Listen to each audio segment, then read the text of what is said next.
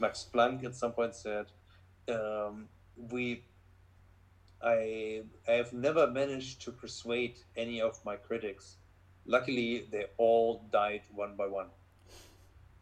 So since they were all like older scientists Yeah. who simply did not want to believe Wow. the in, into quantum physics, for Yeah. example."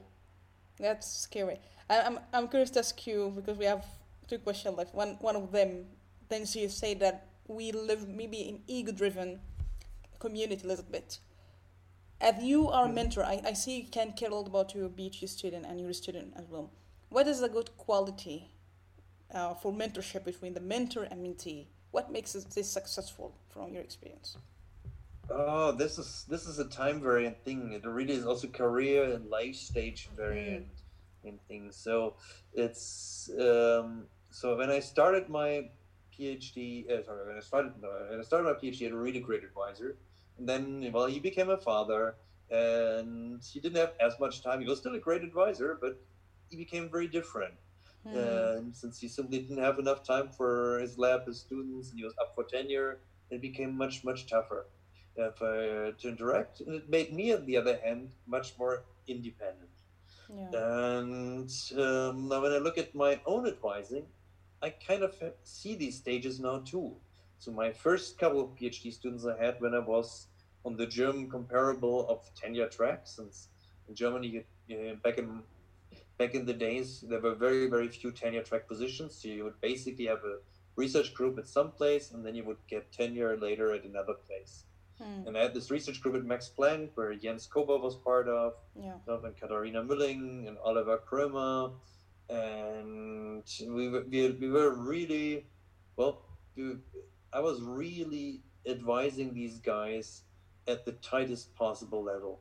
And we Hmm. were in the same room, and um, we, I pushed all my knowledge right into their brains without, uh, well, giving them any, not giving them any risk of failure we, we Mhm. basically we, we simply were they basically got all my experience all my knowledge i was directly involved into every single step now obviously this all worked super but it also meant that the the students um, well once they graduated with their phd had a hard time recovering from it so Katharina Oh. Mülling decided to ch- change topics so that she really gets to explore something on her own first which is something well, which actually looking back should have been a, been a center of the PhD. Mhm. Um, Jens actually for this postdoc he, he first was very silent and he kind of needed to uh, you know recover from his PhD.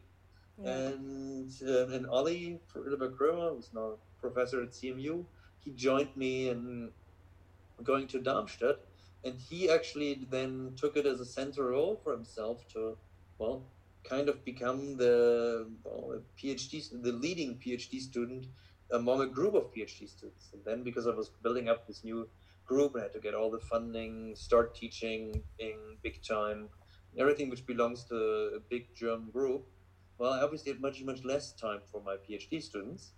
And well, some of them got good, good supervision thanks to, for example, Ollie as an older PhD students, or thanks to some of our postdocs. Hmm. But uh, many of them started to, well, swim much more freely, and some nearly drowned because I Wow. well, didn't have so much time for them. But on the other hand, they also got much, much more. How to put this? They, they knew how to swim much better um at the end of the PhD than the first generation had. Yeah. Uh, simply because they were much more challenged by getting the day to day, getting day to day through day by day than the first generation had. And now, currently, with the third generation of PhD students from my lab, I have the feeling we're getting it better and better because we we're putting in more of the supervision elements, but um, we also have been doing more of the well, we have, we're giving them much more freedom than the first generation. Mhm. So, cutting a long story short, I think they're, they're different Nash equilibria. One is you want to make the student as successful as possible and be as successful as possible yourself, but probably the tightest possible supervision um, is the right way. Mhm. You want to make the student as brilliant uh, in mind as possible. Well, you ideally want to make be a very hands-off supervisor. So Oliver Brock at some point told, called me told me that he used to call the lab of Oussama Khatib at Stanford Yeah. the Gulag Khatib, Mm. uh, um, simply because it was well uh, a lab where you wouldn't see your supervisor very frequently, and if so, he was quite tough with the students, and you had to really perform.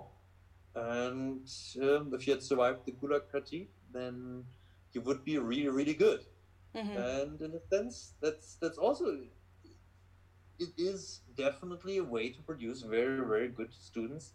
Unfortunately, but I would feel really sorry for the students on the way because a lot of them are gonna well die uh, based die trying. You know, instead of who could have been successful if they had an advisor who had well wanted that was more focused on them succeeding and less on creating well on having the best possible output of the ones who succeeded.